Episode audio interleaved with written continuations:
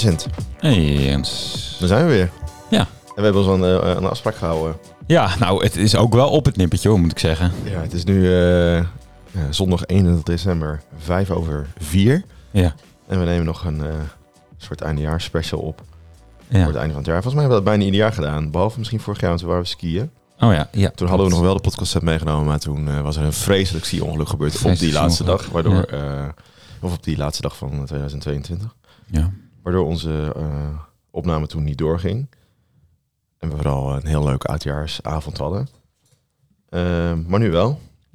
We zijn, we zijn er eh, alsnog eh, met een leuk relateerbare onderwerp Ja. aan eh, oud en nieuw. Ik ben door de vreugdevuren en de rotjes en de astronaut hier naartoe gekomen. Rotjes? Dat Maar dat dan mag niet meer, nee. Dat was- ja. We hadden het net over, wat- wat mag nu nog wel? Ja.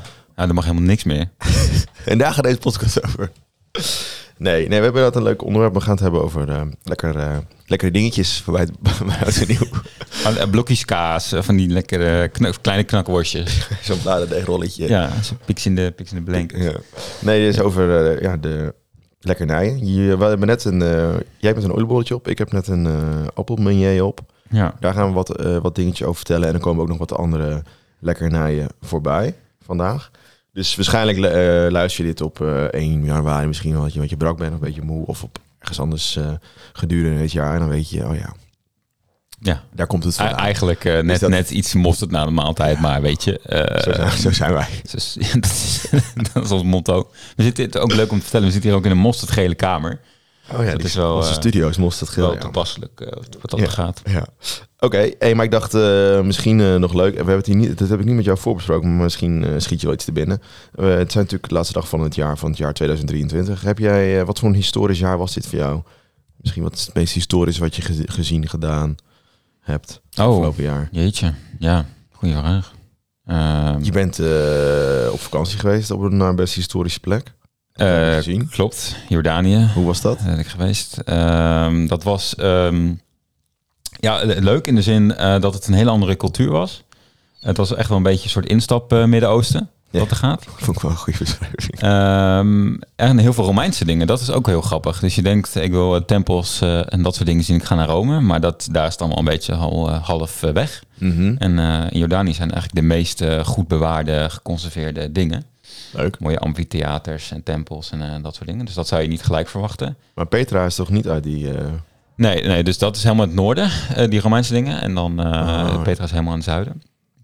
Eigenlijk. En natuurlijk de woestijn is heel mooi. Dus ik zou er zeker een keer heen gaan. Misschien als het iets rustiger is in de regio. regio. Maar bijvoorbeeld de Martian en al, al dat soort films, die worden allemaal daar in die woestijn opgenomen. Allemaal dat rode, dat rode roodachtige zand. mhm. Dus dat, ja, was mooi. Leuk. Was dat ook het meest historische? Ja. Eh, ja, ja, was wel het meest historisch, ja. Ja, ja. Mooi. En voor jou? Ja, ik weet niet. Ik heb deze vraag ook net bedacht. Eh, ja, ik zit even te denken. Ik heb niet zo'n hele historische vakantie gehad bijvoorbeeld, of vakanties dit jaar. Nou, ik ben wel, eh het klinkt een beetje misschien zelfpromotie, maar ehm, eh, ik ben heel erg in Sinterklaas gedoken dit jaar. Oh, En eh, dat komt misschien ook nog wel terug tijdens deze aflevering. hm. Ehm, omdat ik, eh, dat was eigenlijk best wel leuk. Nou, het, het kwam eigenlijk omdat ik met mijn werk eh, werden we gevraagd bij Eus Boekclub. Dat is een televisieprogramma over boeken. En ik werk in Deventer, in Deventer Boekenstad. En wij, ik werk bij de schatkamer van Deventer Boekenstad. Mhm. En wij hebben ook een, een Sinterklaas collectie. Niet heel groot, maar of tenminste, ja, het is best prima groot. Maar in vergelijking met andere collecties die we hebben, is het niet zo heel groot. Ehm, en daar hebben we iets over verteld op televisie. En daardoor had ik, eh, ben ik even wat gaan, eh, was dieper ingedoken op, eh, op in, in het Sinterklaasfeest. Dat was eigenlijk best wel leuk. We hebben natuurlijk wel eens een aflevering gemaakt over Zwarte Piet. Ja, Van vrij in het begin. geloof Vrij in het begin, ja, zes jaar geleden. de tweede, derde aflevering. Toen waren we niet bij Mosterd, maar toen waren we echt trendsetters. Ja, toen waren we echt onfliek. Toen waren we echt inderdaad avant-garde. Waren. Ja, maar nu, nee. En dat was eigenlijk wel heel leuk. Best wel veel van geleerd. Gewoon überhaupt over een soort van eh, jaarfeesten, of hoe, hoe je dat ook wil noemen. ja. En dat komt nu vandaag ook wel een beetje terug. Dus eh, dat is denk ik wel het leukste en het meest historische wat ik, eh, wat ik Hm. heb gedaan. Allemaal leuke oude kinderboeken vastgehouden en doorgebladerd en zo. Ja, je was dus op tv. Ja, dat is ook al historisch aan zich. Eh, Ja, op een NPO 2, op, Dus, op de Nuppo. Eus, Eus Boekenclub, NPO 2, Sinterklaas aflevering. Kun je gewoon even terugkijken. Eh, ja. ja, dus dat was wel leuk. Oké, nou, ehm dan zie ik in het draaiboek eh, dat jij eh, wil beginnen. Want jij begon met de oliebol. Ja, Ik zou zeggen, Steek van wal? ja, ik ben benieuwd. Eh, ja, ik had wel inderdaad opgeschreven de oliebol. Het klinkt als een soort, eh, een soort sprookje. Ehm, ehm, wat ik eigenlijk, ik, ik, vroeg me even af. Ik was gisteren eh, was ik even een oliebolletje halen en toen dacht ik opeens, waarom haalt iedereen die oliebollen? Nou, toen ging ik dus eerst even opzoeken van hoeveel oliebollen worden nou eigenlijk gehaald. Ehm, en dat zijn er dus uh, naar schatting. Uh, ik heb hier een bron van 2016, dus nou ja, ik laat het even aan de luisteraar of het dan nu meer of Dus minder voor is corona. uh, geworden. Uh, de bevolking is natuurlijk gegroeid, maar ook wel met andere culturen. Dus eet hij dan ook oliebollen? Nou ja, uh, dus in die zin. Uh, 80 tot 90 miljoen oliebollen per jaar worden er gegeten. Dat is niet alleen met oud en nieuw. Nee, dat werd mij niet helemaal duidelijk. Dus ik denk dat het inderdaad ook om de, de kermis en zo in de zomer gaat. En dan zie je het vaak ook uh, langskomen. Maar goed, het overgrote deel is natuurlijk met oud en nieuw. Denk ik. Tenminste, ik weet niet hoe ja, oliebollenconsumptie is gedurende het, het, jaar. Maar... Nee, wel en nieuw. Misschien even ter vergelijking. Er worden 600 miljoen frikandellen per jaar gegeten. Ja, vind ik dat nog best veel. Ja. Eigenlijk, toch? Ja. Dus ik zou... Ja. Dat een zesde van het frikadellenverbruik is het, is het oliebollenverbruik. Ja, dat is, van, dat is Nederland en België, zie ik nu. Hmm. Ja. Sorry, ik heb het niet goed gelezen. Ja, het, nee, andere bon van, van die zegt een... Uh, wat een goede site. ik zal even op, opkijken. frituurwereld.nl. Ga er even kijken. Inderdaad, 600 miljoen frikandellen. Ongeveer 35 per persoon. Hmm. Oké, okay, nou ja. Uh, maar goed, dus toen dacht ik, nou, dat zijn er wel heel veel. Dus ik moet even weten, uh, waar komt het dan vandaan en waarom ja. eet iedereen uh, dan dat? Uh, nou, er is een mooi artikeltje al over verschenen op uh, isgeschiedenis.nl. Naar aanleiding ook van een, uh, van een boek. Een -hmm. Nederlandse jaarfeesten en een liederen door de eeuwen heen. genaamd. Er zijn ook nog Ja. wel wat andere boeken over eetgewoonten en zo geschreven in, in, de Nederlandse geschiedenis. en daar wordt eigenlijk neergezet. Het kan een beetje uit verschillende hoeken komen, hè, waarom we nu de, de oliebol eten. Een van die, uh, van die verklaringen uh, zou zijn dat het uh, vanuit het Middellandse zeegebied hierheen gekomen is. En geïntroduceerd, is door uh, Sefardische Joden in de 16e eeuw. Die kwamen dan vanuit Spanje, Portugal hierheen. en gebruikten al, maakten al tijdens het Joodse Chanukka-feest. Dus het soort, ja, wat is het? Kerst, kerst Ja, nieuwjaar, nieuwjaar, eind, ja. einde van het jaarfeest. maakten zij al zoetigheden die ze dan in, de, in, de olie, in de olie bakten. Dus dat kan een verklaring zijn dat het op die manier een beetje hier in ieder geval bekend is geworden. Maar er zijn ook bronnen die iets verder teruggaan. Uh, dat er al in de middeleeuwen in Nederland uh, in ieder geval deegwaren, deegwaren gefrituurd zouden worden. Mhm. Als een soort snack, als een hapje. zo wordt er gesproken van lijnzaadkoeken. die werden genuttigd aan, de, aan het hof van de graaf van Holland. Me niet heel lekker. Lijnzaadkoeken, nee, volgens mij, ja, je las wel dat het op zich best te eten was, zeg maar.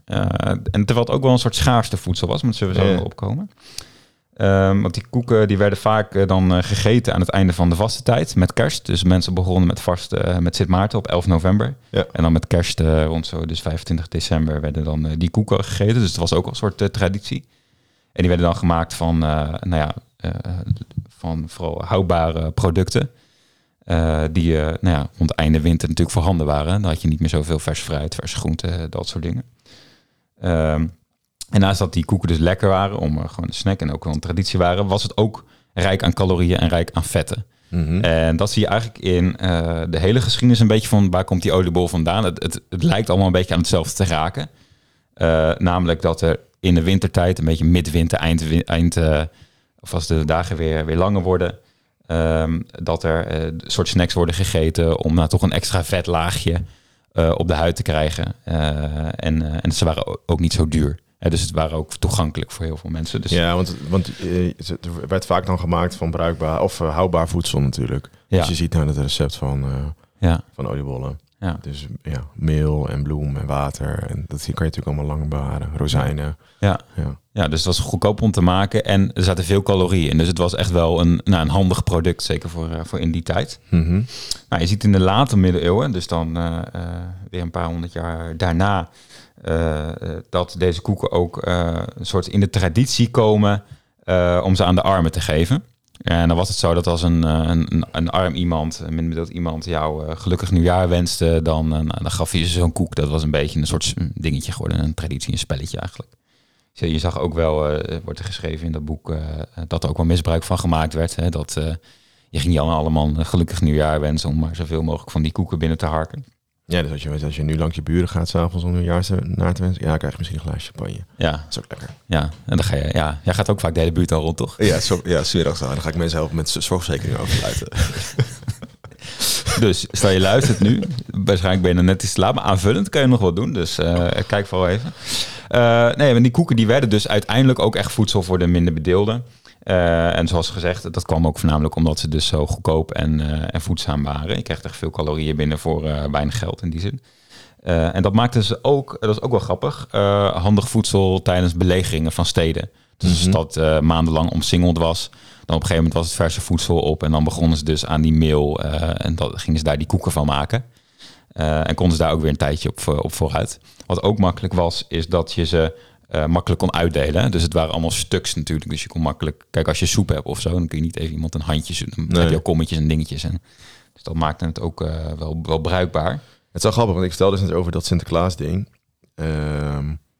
Het Sinterklaasfeest in, in Nederland, omdat ik daar een beetje in was gedoken voor mijn werk. En daar zie je dat dus ook, een beetje rond die tijd. Dus, nou, dat is iets vroeger dan natuurlijk in het jaar. Maar mm. er werd ook wel vaak Sinterklaas werd ook wel eens uh, echt na kerstpas gevierd.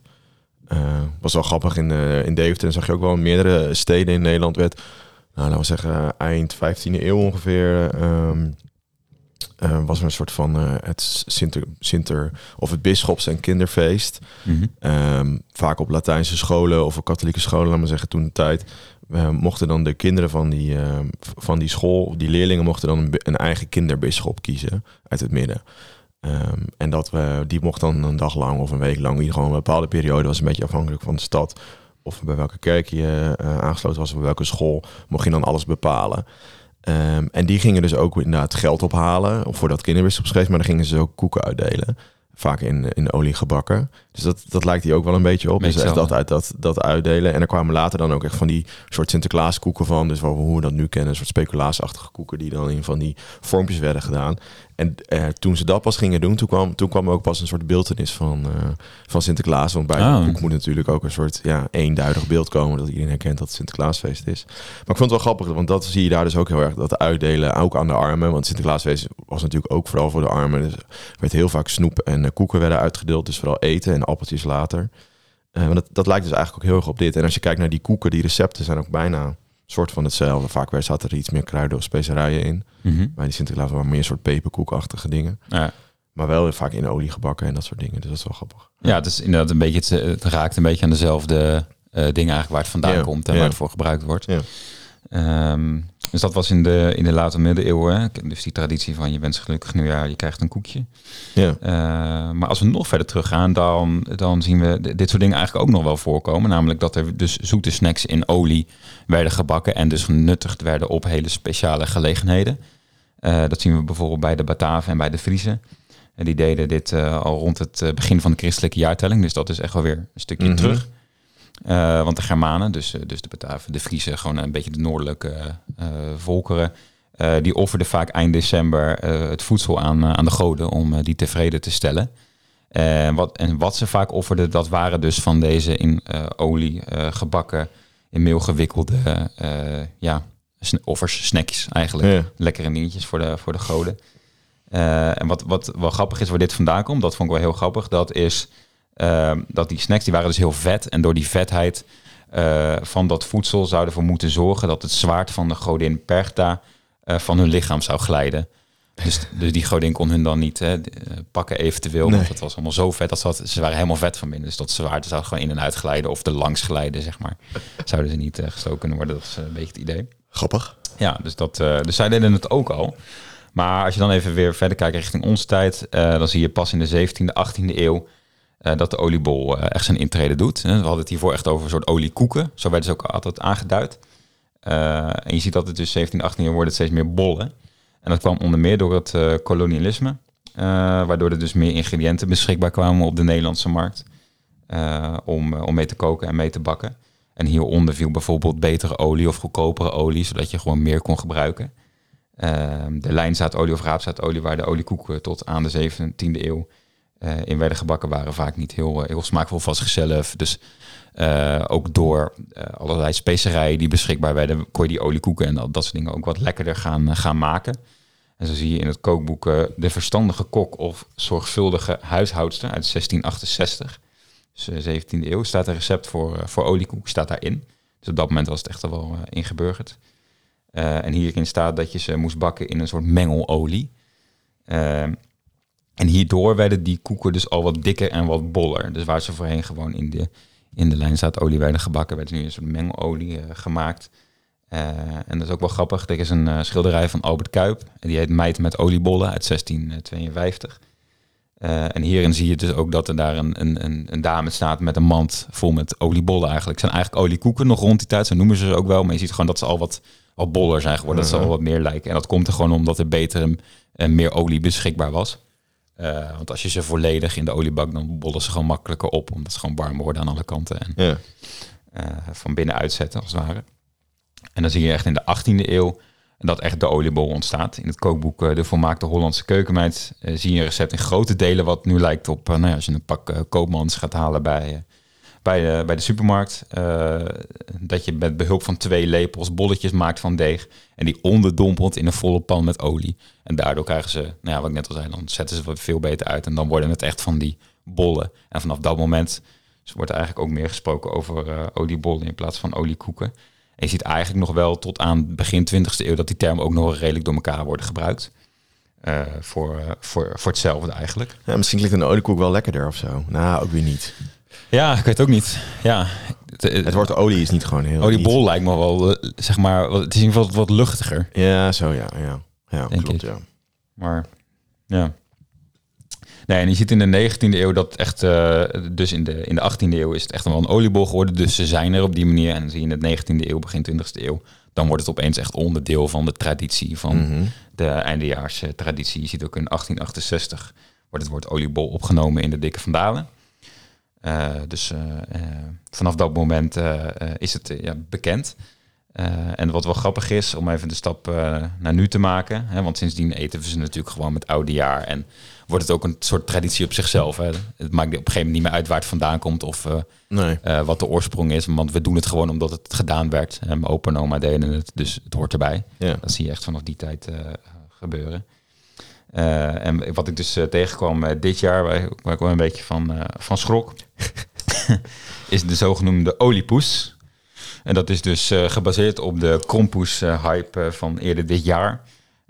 dus een combinatie tussen een tompoes en een oliebol. Ze hebben een oliebol met banketbakkersroom daarin en dan geglaseerd met zo'n roze glazuur, zo'n glazuur van tompoes op de bovenkant. Ik heb het niet geprobeerd. Uh, nee, want, uh, ik heb ook nog steeds geen krompoes gehad. Dan moest ik me aanvullend verzekeren, denk ik. Ja. dat uh, zag ik niet helemaal zitten. Ja, het lijkt me niet zo lekker. Maar Nee, dat is, eh, niet. vind ik, ik vind het wel grappig. Het is wel, eh, ik ben benieuwd of ze er volgend jaar nog zijn. Of het de traditie gaat eh, overnemen. Maar eh, ik ben Nou, het is eigenlijk, door, als je over nadenkt, best bijzonder dat al zo lang... ehm, die oliebol al zo lang soort van hetzelfde is. Ja, Met krenten, zonder krenten, dat natuurlijk nog wel. Maar als al sinds, nou, laten we zeggen, sinds de 18e eeuw altijd echt zo'n bolletje is. ja. Volgens mij zie je dat niet bij veel eettradities, denk ik. Nee, en ik, ik, heb, eh, ik las ook nog wel iets over. ehm, eh, dus het werd ook meegenomen naar, eh, door mensen die gingen emigreren naar Amerika bijvoorbeeld. Daar noemden ze het de Dutch Donut. Mhm. En daarmee zou dus de voorloper zijn van de donut zoals we die nu kennen. En dat het daar echt werd gezien als een, als een ja, Nederlandse delicatesse eigenlijk. Ja. Zo'n oliekoek. Ja. Dat, eh, ja, grappig, ja. Ja, en het was ook wel, wat ik dus ook een beetje las, wat jij net ook wel zei, het was ook dus echt eh, iets voor iedereen. Ja, En je hebt natuurlijk wel andere lekkernijen met, eh met oud en nieuw waar ik het zo over ga hebben, wat niet per se voor iedereen was, maar meer voor de rijken. Maar dit was wel echt voor iedereen. ja Dat klopt. is wel grappig. En het verschil zat hem dan nog een beetje met hoe je ze maakte. Ja. Met meer kruiden erin of eh, kruidnageltjes Ja. of eh, dat soort dingen. Of meer of minder vulling. Als je minder, Ja. zonder krenten was vaak voor de armen, met krenten was voor de rijken. Nou, weet je, Ja. zulke dingen, ja. Maar grappig. toch, ja, de traditie was in ieder geval redelijk door, de- door alle lagen van de bevolking heen. En ik denk nog steeds Ja. in die, in die zin. Maar jij hebt ze nog wel eens gebakken hier op het, eh Ik heb ze nog een aantal jaren... balkonnetje hier beneden. Ja, altijd net te laat. Dat het Ja. dan net al donker werd. Ja. En dan eh, kon je niet meer zien of ze nou gaar waren of niet. Wauw, Je zal even je vinger in het vet steken en dan eh, wist je dat ze gaar waren. als ze drijven zijn ze goed, toch? Als, het, als ze drijven zijn ze goed. Ja. Het is altijd wel heel lekker. Net als ze- frikadellen eigenlijk. Ja, als ze net klaar zijn, zijn ze wel echt het allerlekkerst. Ja. Oké, ja, grappig. Nou, ik dacht, ehm, jij nou, we hebben nu over de oliebol. De, ook even die, over die appelbunjes want dat wordt natuurlijk ja. ook veel gegeten tijdens Oud en Nieuw. Maar daar kwamen we eigenlijk niet helemaal uit. Nee, nee, waar, waar komt het nou vandaan? Geen en, idee. Eh, we hebben wel een... Eh, er zijn heel veel, eh, net als jij had het net over een oud kookboek... waar dan de recept van oliebollen in staan en heel veel dingen over appelbunjes Ik zie hier toevallig ehm, ook eentje uit de collectie van ons werk gevonden uit 18... 67, een beslag voor uh, beslaaf besla, vijf grote lepels vol met bloem, drie eierdoois, twee lepels slaolie, drie lepels brandewijn, een beetje zout en water. En laat het twee uur staan. En eh, daarna voeg je de drie stijf geklopte eiwitten bij, zure appels boor je door, snijd je centimeter dik en laat je die, eh, terwijl je met suiker bestrooit, in een brandewijn marineren. En daarna doop je die appels in het beslag en bakjes. Dus eigenlijk natuurlijk een beetje hetzelfde als de oliebol. Iets wat je in het beslag uh, ja, gewoon een zoetigheidje in olie, in eh, olie, met meel. olie bakt. Maar waar, hoe dat dan precies samen is gekomen met de oliebol... of waarom dat vooral eh, tijdens oud en nieuw eten...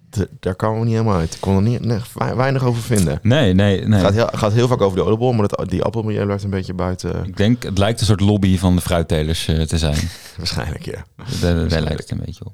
Ja, en dan heb je nog het verschil tussen appelmilieu's en appelflappen. Want als je dus Daar zijn wel levende di- discussies over Ja. op het internet. Ja, dat is wel eh, grappig, ja. ja. Een appelflap is natuurlijk met, is vaak met bladerdeeg. Terwijl een appelmilieu is echt in een beslag wat je in de olie bakt. Ja. Ehm en appelmilieu is vaak één stuk appel. Terwijl een, een appelflap zitten wat kleinere stukjes appels in, laat maar zeggen. ja, volgens mij kan dus een, een appelbeignet kan een appelflap zijn, maar een appelflap kan geen appel, appelbeignet ja, zijn. dat dacht ik ook. Zoiets. Ja, ja, ja. En in, in het noorden van Nederland zeggen ze vaak altijd appelflap. eh, terwijl het ook een appelmilieu kan zijn. Nou, mocht je wel weten hoe het zit en waarom we dit vaak eten met oud en nieuw, Ja. laat het me even weten. Want ik vind het misschien wel lekkerder dan een oliebol. Ja, zeker. Ja. Het, het is traditie, hè, oliebol. Oh ja, Daarom dus je eet je moet- ze. je moet- je moet maar ze eten, ja. eh, ja, Ja, grappig, ja. ook liever toch, toch die frikandel. Ja, misschien kunnen we dat introduceren. Hey, en je had ook nog wat eh, andere dingetjes eh, opgezocht over Ja, oud, oud en nieuw. Wat gewoond is in de, in de rest van de, van de wereld met Ja. eten. Vond ik wel grappig inderdaad. Want ik kwam eh, tegen inderdaad in... eh, wat, wat doen ze dan in het buitenland? Dat vroeg me nog af. Wij zitten dus heel erg in die oliebollen. En dan je echt zo nog wat, wat meer vertellen. Ja, Eh, maar in, in Polen doen ze iets leuks. Dan eten ze altijd karpers met, met nieuwjaar, met oud en nieuw. dat gaaf. En, en dan bewaren ze de schubben in hun portemonnee. Omdat ze dan denken dat het geluk brengt met, nou, met geldzaken. En zoiets soortgelijks, dat is wel grappig. Dat zie je ook in Amerika. Daar eten ze heel veel groene groenten. ja, Omdat dat de kleur van de dollar is. En nou ja, financieel geluk en al dat soort dingen. In China Ja, doen ze eigenlijk... past ook bij de, bij de tijd van het jaar. Allemaal groene groenten, kolen, boerenkool. Zo, dat Ja, groeit nu allemaal. Ja. Precies. Ja, en in China doen ze eigenlijk hetzelfde. Dan eh, eten ze dumplings en hier verstoppen ze ook muntjes in. Nou, vind je een munt, dan heb je dus geluk het volgende jaar, al dan niet financieel. En dan ze kunnen ze nog verschillende dingen serveren, ehm, wat dan ook weer symbolisch is voor wat gaat het komende jaar gebeuren. Dus serveer je eend of ei, dan staat het voor vruchtbaarheid. Kip staat voor voorspoed en geluk. eh, en ananas voor eh, groot eh, fortuin en, en rijkdom. Zo grappig. Ja, en wat ik eigenlijk, dan heb ik nog, nog twee, dan, dan hou ik op hoor. Dan kunnen we naar de quiz. In Rusland schrijf je je nieuwjaarswens op een papiertje, dat verbrand je en dan doe je de rest daarvan in champagne en dat drink je dan op. Nou, misschien kunnen we dat dat doen. Vind ik best leuk. Ja, ja wel een leuk idee. Een beetje rokerige champagne heb je dan. Ja, een beetje as. Ja. Maar de eh, allerleukste was, eh, had ik nog nooit van gehoord. Echt niet? Oh, ja, deze, Nee. de hier had ik wel eens een paar keer over gelezen. Ik vind dat een heel grappig idee, ja. Ja, in, in, in Spanje doen ze dat. Las, Las Huevas de la Suerte. En dat is, eh, dat is een traditie onder de Ik heb Spanjaarden. dat nooit En dan- gezien in Bas en Adriaan. Nee, dat, dat, dat, dat- daar hadden ze het niet over. Alleen maar over uh, Buenos Dias. Ja. Is goedemorgen.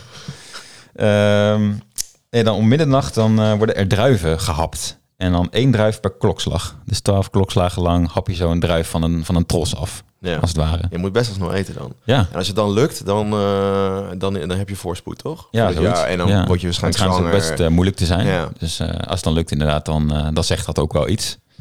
Of dat je gewoon het hele jaar geoefend hebt. Een paar jaar geoefend, ja. ja. Maar grappig. Ja, ik vind het wel leuk, al die, die tradities met qua eten met, met zo'n feest, ja. Dat is een oliebollen eigenlijk best een slap aftreksel. Dat gaat. Stel je voor, je zou twaalf oliebollen moeten happen in je twaalf klokslagen. Je hele mond vol. Grappig, ja. Ja. Nou, ik vind me eigenlijk vind oliebol wel mooi. Ja, dit, dit, eh, ja. Op, ah, als eten vind ik het wel mooi, maar dus die andere, eh, ja. Er zit, nog, er zit weinig eh, verhaal achter. ja, Als in, ja. gewoon lekker eten. Ja, gewoon dat vetlaagje, dat is belangrijk. Nou, Ja. dat, dat is op zich, dat lukt ook wel. Ja, dat, ja, is goed, goede bodem voor de, Ja. alle drank erbij. Oké, laten we naar onze nieuwe quiz gaan. Vorig jaar hadden we het allebei goed. Ja, Dus ik ben benieuwd eh, of het nu weer zo is. We hebben weer twee eh, geluidsfragmenten die we aan elkaar laten horen. eh, uit de geschiedenis. En dan moeten we raden wat het geluidsfragment is. Liefst ook met een jaartal erbij. Hoeft voor mij niet altijd, maar Nee, het gaat... gaat, het gaat meer om de, of, je, of je het kan herkennen. Klopt. Nou, top.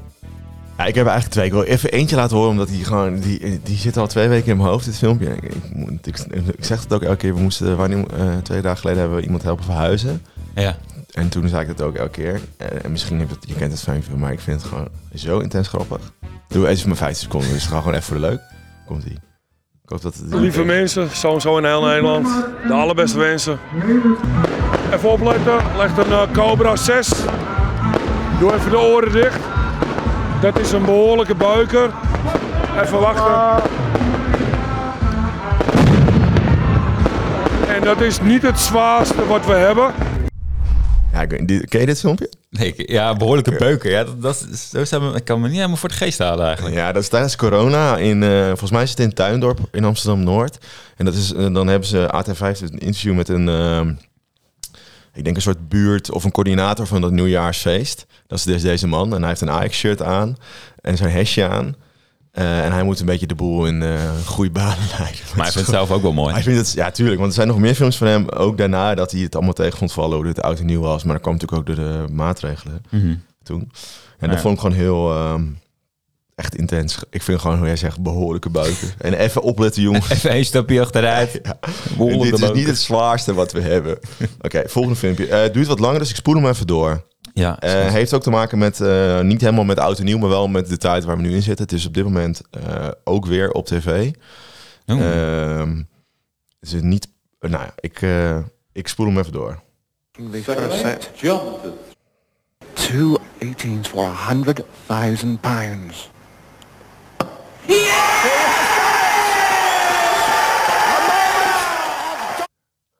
Heb je al een idee of moet ik hem nog even laten Eh, lopen? ja, nee, ja. Ik heb wel onge ja, ik weet niet wat het is. Ik denk, eh, ik heb al een idee, maar Ja, zeg maar. ik denk eh, de eerste wereldtitel van Raymond van Barneveld. Nee, is niet goed. Ach, Helaas. We zitten wel in een goede richting. Het heeft met darten te maken. Het is de eerste negen darter finish eh, op tv. Van Ja, die uit John Singapore, Lowe, nee, John Oh. Lowe, 1984. John Lowe. Ah, Ja. ja. Nou ja, ik Toen, vond het wel eh, gra- grappig om dit even... Toen je nog een biertje ging drinken als je een pijltje gegooid had. Ja, dat doen ze nog steeds, toch? Dat was de, deze week in het nieuws. Dat, Oh, in eh, Duitsland. in Duitsland dat ze dat willen verbieden. Maar dat, niemand, dat ook geen één professionele darter daar nu een soort van uitspraak over wil doen... of die nou wel of niet eh, alcohol dronk voor of tijdens een wedstrijd. Hmm. Ik kan me dat haast niet voorstellen dat je dat doet, maar... Nee, ja. Ja. Heb je gisteren nog gekeken? Eh, nee, ik, ja, ik heb geen eh, Viaplay. Dus dan, Oh. ik heb me wat streams geprobeerd te zoeken, maar het, het- het kwam er niet, eh, ik kon geen goede stream eh, vinden. Die, die eh, hoe heet die? Lit- Littler? Ja, Is 16, goed, joh. 16 jaar. En hij ziet er, echt, hij ziet er ouder uit als eh Van Barneveld. Ja, hij ziet er wel... Hij eh, wel een beetje van tevoren. Ja, grappig. Ja, wel mooi. Oké, eh, ja, jammer. Dat zijn geen punten voor mij, helaas. Nee, het klonk inderdaad ook wel iets ouder, nou ik eens over nadenk. eh, ja, het is, het is heel, het is, dat filmpje duurt heel lang, omdat het Ja. gewoon zo langzaam, het is langzaam televisie en er wordt heel langzaam gedart. Hmm. Dus ja, oké. Nou, ik, heb, eh, ik ben ook weer even mijn eh, eh, videobanden ingedoken. Ja. Ik heb er even een fragmentje uitgehaald. Eh, die ga ik even laten horen. En dan eh, zeg maar wat het is en wanneer het was. verklaring af in de Tweede Kamer. Zojuist heb ik aan Hare Majesteit de Koningin het ontslag aangeboden van het voltallige kabinet. De koningin heeft de ontslagaanvraag in overweging genomen en gelet op de korte tijdspannen. Tot aan de verkiezingen de ministers en staatssecretarissen verzocht al datgene te blijven doen wat ze in het belang van het Koninkrijk noodzakelijk achten. Dit betekent dat het kabinet als demissionair verder gaat. Ik ben tot de slotsom gekomen dat de ernst van de bevindingen van het NIOD, bevindingen die betrekking hebben op een periode waarin opeenvolgende kabinetten van uiteenlopende samenstelling verantwoordelijkheid hebben gedragen, niet zonder politieke consequenties mogen blijven. Ja. Ja, ik, ik weet het niet. Het is niet de nacht van Wiegel. Eh, nee, nee. Dus, eh, dus even kijken, voor één punt, eh, wie hoorden we hier? Ja, ja ik, denk... ik twijfel heel erg tussen twee mensen. Ik denk Dries van Acht. Nee, nee, Ik, Bolkestein dan? Nee. Nee, ook niet. Nee, dat het weet is ik later. Nee, het is, eh, dat is premier Kok. Oh, tuurlijk. Ja. Eh, Maar wat is dan met het NIOD? ja, dus, dus de, er is iets gebeurd waardoor premier Kok af moet treden. Dat is eigenlijk eh, wat er... Wat, Het heeft niet te maken met de... Want ik zit heel erg te denken... Het is niet te maken met deze periode van het jaar. Het is gewoon... nee, nee, het is gewoon heel random. nee, sorry. Ik weet het niet. Nee, dit is eh, 2002. Ja? Premier Kok doet, eh, treedt af vanwege het rapport Srebrenica. Oh ja. Dat, is, eh, dat was het fragment. ja. Nou, eh, hebben we allebei een puntje. Hij gaat. Srebrenica, wa- want eh, Ja. wat, wat- weet, jij daar, kan je daar meer, wat- weet je daar meer over? Ja, dat was... Want waarom moest hij, omdat ze dus niet die... ze hadden dat niet goed gedaan met die, die verdediging, toch vooral? ja. Dus het ging niet zozeer omdat ze aange- hadden niet aangevallen, maar ze hadden vooral niet verdedigd. Het stuk, ze moesten een stukje beschermen. Ja. ja, er zijn gewoon heel veel... eh, Jippie Janneke taal, ik niet toe hoor, sorry. volgens mij er zijn gewoon heel veel eh, eh, moslims omgekomen... Ja, Die, eh, die de Nederlandse missie moest beschermen. ja, en er zijn ook gewoon allerlei dingen misgegaan. Eh, waaronder vanuit de regering ja. bepaalde, het inzet van bepaalde middelen. Waardoor ja, het, het veel moeilijker was om, om de mensen te beschermen. Ja. En toen zijn ze eigenlijk onder de voeten gelopen door, door de Serviërs. Ik het goed heb. Ja, ja, klopt. Ja. Volgens mij is dat dat ook. Ja, Wim Kok, ja, zo. echt, die naam kwam me zo bekend voor. Of die stem Ja, het is toch een tijdje, een tijdje premier geweest. eh. ja, van eh, Paars, toch? Paars, ja. PvdA. Oké, nou ja, geen punten. Dan dan in godsnaam maar verder met, met de volgende lekkernijen. Ja. Ja, eigenlijk hebben we er geen recht op, we hebben geen punt gescoord. Maar normaal ja, nou, maar, nou, eigenlijk na elk punt vieren we altijd. Trekken we even een dingetje open. Ja. En ik dacht, daar laat ik daar maar eens even eh, op induiken. Het was ook eh, op, eh, ja, noemde het net ook al, isgeschiedenis.nl. Hele leuke website. Kijk het op, zet veel informatie op. Die hadden ook eh, deze week een leuk artikel over waarom drinken we eigenlijk dan champagne tijdens oud en nieuw. Ehm, nou, het is, ja, tenminste, nou, ik hou er niet heel erg van, moet ik eerlijk zeggen. Je wordt er wel snel eh, echt dronken van, merk ik. Hmm. Ehm, en ik vind dat een beetje zuur of zo, ik weet niet. Ja. Misschien drinken nee, ik, ik hou er wel van. Geen goede champagne hoor, maar dat kan ook. Ehm, maar goed, ze hadden dus wa- van een artikel over waarom drink je dat nou vooral tijdens ehm Ja, en geen eh whisky, bier, of, eh, of, iets eh, anders. of ja. jenever of zo. Kan natuurlijk ook nog. Ja. Jonge jenever om het nieuwe jaar. Misschien zullen mensen dat vast, vast doen. Maar goed, om dat een beetje te begrijpen hoe het zit, is het denk ik goed om helemaal terug te gaan in de tijd. Eigenlijk bestaat ehm, champagne nog niet zo heel lang. Hmm. Als in hoe we het kennen. Nou, het bestaat al wel wat, wat langer, maar eigenlijk in hoe we het nu drinken is, is uit de 17e eeuw. Eh, En dat komt door, eh, misschien die naam komt je misschien wel bekend voor als je een beetje een champagne-liefhebber eh, bent. Maar een, een, een Franse monnik, eh eh, Dom Pierre eh Perigon. Hm. Van eh, nou, de bekende, het beke- bekende champagnemerk. Eh, wat misschien eh, tegenwoordig misschien niet meer de beste champagne is, omdat er vooral heel veel marketing eh, omheen zit. Maar nou, zo'n vintage fles, ja, toevallig gisteren nog eentje staan. eh, daar kun je wel, eh, dat schijnt toch wel lekker te zijn. Eh, maar als je dat verder, verder eigenlijk een beetje terugleest. Nou, champagne komt natuurlijk uit de champagnestreek. En de wijnboeren daar, die wilden zich vooral een beetje afscheiden of onderscheiden misschien van, van de andere wijnstreken in, in Frankrijk. Eh, nou, vooral het, het rode wijngebied, de Bourgogne, ligt daar in de buurt. Dus ze dachten van, nou, we willen iets anders, waardoor we ook nou, goede winst kunnen maken. Eh, en zij gingen dus eh, eh, de, de, de, de, de druiven uit de champagnestreek eh, gebruiken om, eh, om wijn van te maken. Waardoor maar die wijn kreeg een beetje wel een gekke kleur. Ze gebruikten vaak de, de, ze gebruikten eigenlijk de, vooral de, de rode, zwarte druiven. Ehm, maar deze eh, Dom Perignon, die ging het nog echt verfijnen, productieproces, waardoor je en meer kon eh, maken eigenlijk, dus meer kon produceren. En dat hij ook veel beter uitzag, maar ook echt lekkerder was. Ehm, dus hij, want hij zorgde ervoor dat die champagne een beetje roze werd. Terwijl hij daarvoor vaak een beetje grijsachtig werd. Wat natuurlijk niet een hele aantrekkelijke kleur is voor een drankje. Mhm. Ehm, maar nou, je zou denken, champagne echt iets Frans. Maar eigenlijk eh, komt het vooral door een Engelsman eh, hoe we het nu drinken. Want ehm, een Engelsman, de, de Christopher eh, Meret, ontdekte, de, of Merritt denk ik als je het uitspreekt in het Engels, die ontdekte dat als je eh, aan die wijn die die Dom Perignon had gemaakt, dus die champagnewijn, eigenlijk als je daar suiker aan toevoegde, dat je een bruisend effect kreeg. En dat de wijn zich ook in de fles nog door bleef ontwikkelen door die fermentatie die ontstond door de, door de, door de suiker. En zo kreeg je dus echt een champagnewijn zoals we het nu kennen en nu drinken. Dus echt met die eh, met dat bruisende effect, maar ook met die eh, specifieke smaak, wat een beetje zuurig is. En dat komt denk ik ook vooral door die, door die fer- fermentatie. Bestond, eh, ik weet niet of het weet, maar bestond appel eh, cider of zo toen al wel? Was natuurlijk een beetje hetzelfde wel, ja. principe, zou je denken. Dat is bijna hetzelfde. Ja, dat denk ik wel eigenlijk. Ja, want dat is natuurlijk heel, lijkt me wel toch? Maar daar zitten die suikers dan ook al in. Ja. Ja, maar die komen dan echt uit die appel. bubbels in. Ja, Ja, Ja. dat wordt niet per se toch. wordt niet toegevoegd. Nee, en die champagne wel. Ja. Dus ik denk dat daar meer suiker in zit in, de- in de, de vrucht zelf, laat zeggen, het fruit zelf, dan in een druif. Misschien is dat het. Ja. Maar misschien is dat iets voor de champagnekenner. Maar eigenlijk was al wel, eh, champagne was al wel heel lang een soort van het drankje voor de rijke mensen, laat maar zeggen. Dus toen ook al, en ook al in die tijd van die uh, Dompierre, Perignon en ook al dus daarna. Dus werd nama- met name gedronken door, door de adel en door, door koningen en door, door ridders.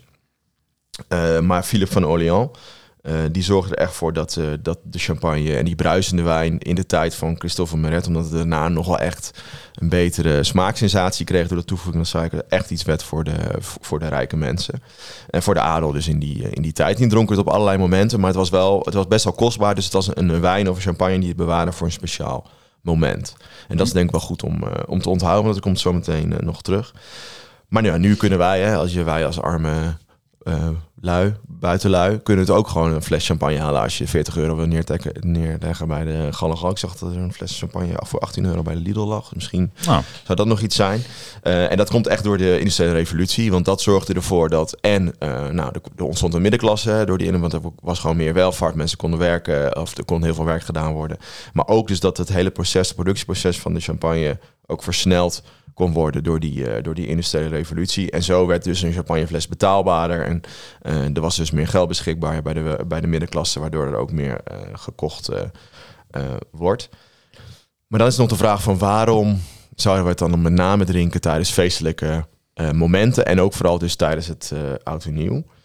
Ehm, en dan zie je eigenlijk een beetje twee eh, verklaringen voor. Je hebt de ene is een soort van dat mensen het verklaring zoeken in de secularisering. Dus tijdens eh, Napoleon, waar we het vorige keer over hadden, werd de kerk en de staat meer gescheiden. Eh, nou, was er meer ruimte voor, of minder, eigenlijk minder ruimte voor religie in de, in de openbare ruimte. En er kwam ook een soort van secularisering. Ehm, maar dat paste wel. Zo'n het oppoppen van een fles of eigenlijk het heilig maken van zo'n champagnefles paste eigenlijk een beetje bij die eh, religieuze rites. Dus die tradities die er ontstonden, dus door iets echt te bewaren voor een speciaal moment. Dat, de, dat deed je vroeger tijdens, eh, nou, als je geloofde ook, in, in, vooral in de katholieke kerk. En dan zie je dus dat heel veel, wat verschillende historici eigenlijk zien dat de champagnefles dat een beetje vervangt in een geseculariseerde samenleving. Misschien een beetje ver gezocht, maar op zich snap ik het wel. eh, om iets een beetje op een voetstuk te zetten en op een bepaald moment uit, te- uit, uit te pakken en iets in te luiden eh, met zo'n champagnefles. En het tweede is, eh, wat je ook wel ziet, eh, en dat gaat met name over het poppen, hè, want er zit natuurlijk suiker in en bubbels en fer- fermentatie, waardoor er best wel druk staat op zo'n fles. En het letterlijk poppen van een, eh, zeg je dat, van een champagnefles, Mhm. zou ervoor zorgen dat de boze geesten zouden weggejaagd worden. Wat natuurlijk Mhm. ook al in de Germa- Germaanse tijd gebeurde met vuurwerk of met harde klappen of met lawaai maken om de boze geesten te verdrijven. Nou, dat zou dat idee van een champagnefles poppen om 12 uur zou Ja. Daarbij aansluiten. Nou, vind ik best een. eh, ik snap- dat snap ik wel, ja. ja, mocht je daar meer over weten, hebben we een keer een aflevering over aflevering over gemaakt. gemaakt. Dus dat is het, eh, het tweede. Dus ik dacht, nou, dat champagne, dat, dat is echt iets in de wereld. Hè. Dat, volgens mij dat drinken we over de hele wereld wel op sociale Ja. momenten. En ook met oud en nieuw. Ik dacht nog even iets lokaals. Ehm, kniepertjes. Ken je dat, Vincent? Eh, ja, ik heb er wel eens van gehoord. Ja, zeker. was gemaakt, gegeten. Eh, ja, ook wel gegeten, niet gemaakt. Nee, maar ik, niet zo dat ik het associeer, heel erg associeer met oud en nieuw. Dat eigenlijk helemaal niet. Oh, grappig. Ik weet niet waarom. Ja, ik, in mijn familie is het ook niet zo, maar eh, in mijn schoonfamilie eh, is het wel echt een dingetje dat je kniepertjes gaat eh, Mm. maken eh, met, eh, met oud en nieuw. Ehm, en dat is eigenlijk een soort oliebol, maar dan eh, voor Noord- en Oost-Nederland, wat je een beetje, wat je een beetje leest. Eh, het is een, eh, een, eigenlijk een, een platte koek die je maakt in een wafelijzer, die je letterlijk dichtknijpt. En vandaar ook waarschijnlijk de naam eh, kniepertjes. Of ja, sommige mensen noemen het ook knijpertjes. En je leest ook wel ijzerkoeken. IJzer, oh, vanwege het wafelijzer. Vanaf 12 ijzer, ja. Mm. ja. En eh, het zit een beetje dezelfde eh, ingrediënten in als in zo'n oliebol. Hè? Dus ook eh boterbloem, bastardsuiker. Ja, bastardsuiker zit misschien niet in een oliebol. Nee, het zit er Mm. niet. Maar wel een beetje die, die, de smaak en het idee. Je maakt ook een soort beslagje. Eh, en door het in zo'n heet ijzer te doen en helemaal plat te staan, krijg je eigenlijk een soort... ja, waar zou je het goed mee kunnen vergelijken? Een soort van eh, Een wafeltje. eh, wafeltje of een, eh, een stroopwafel zonder een stroop ertussen. Ah, Nou, ja. Dat is precies hetzelfde toch eigenlijk. Ja.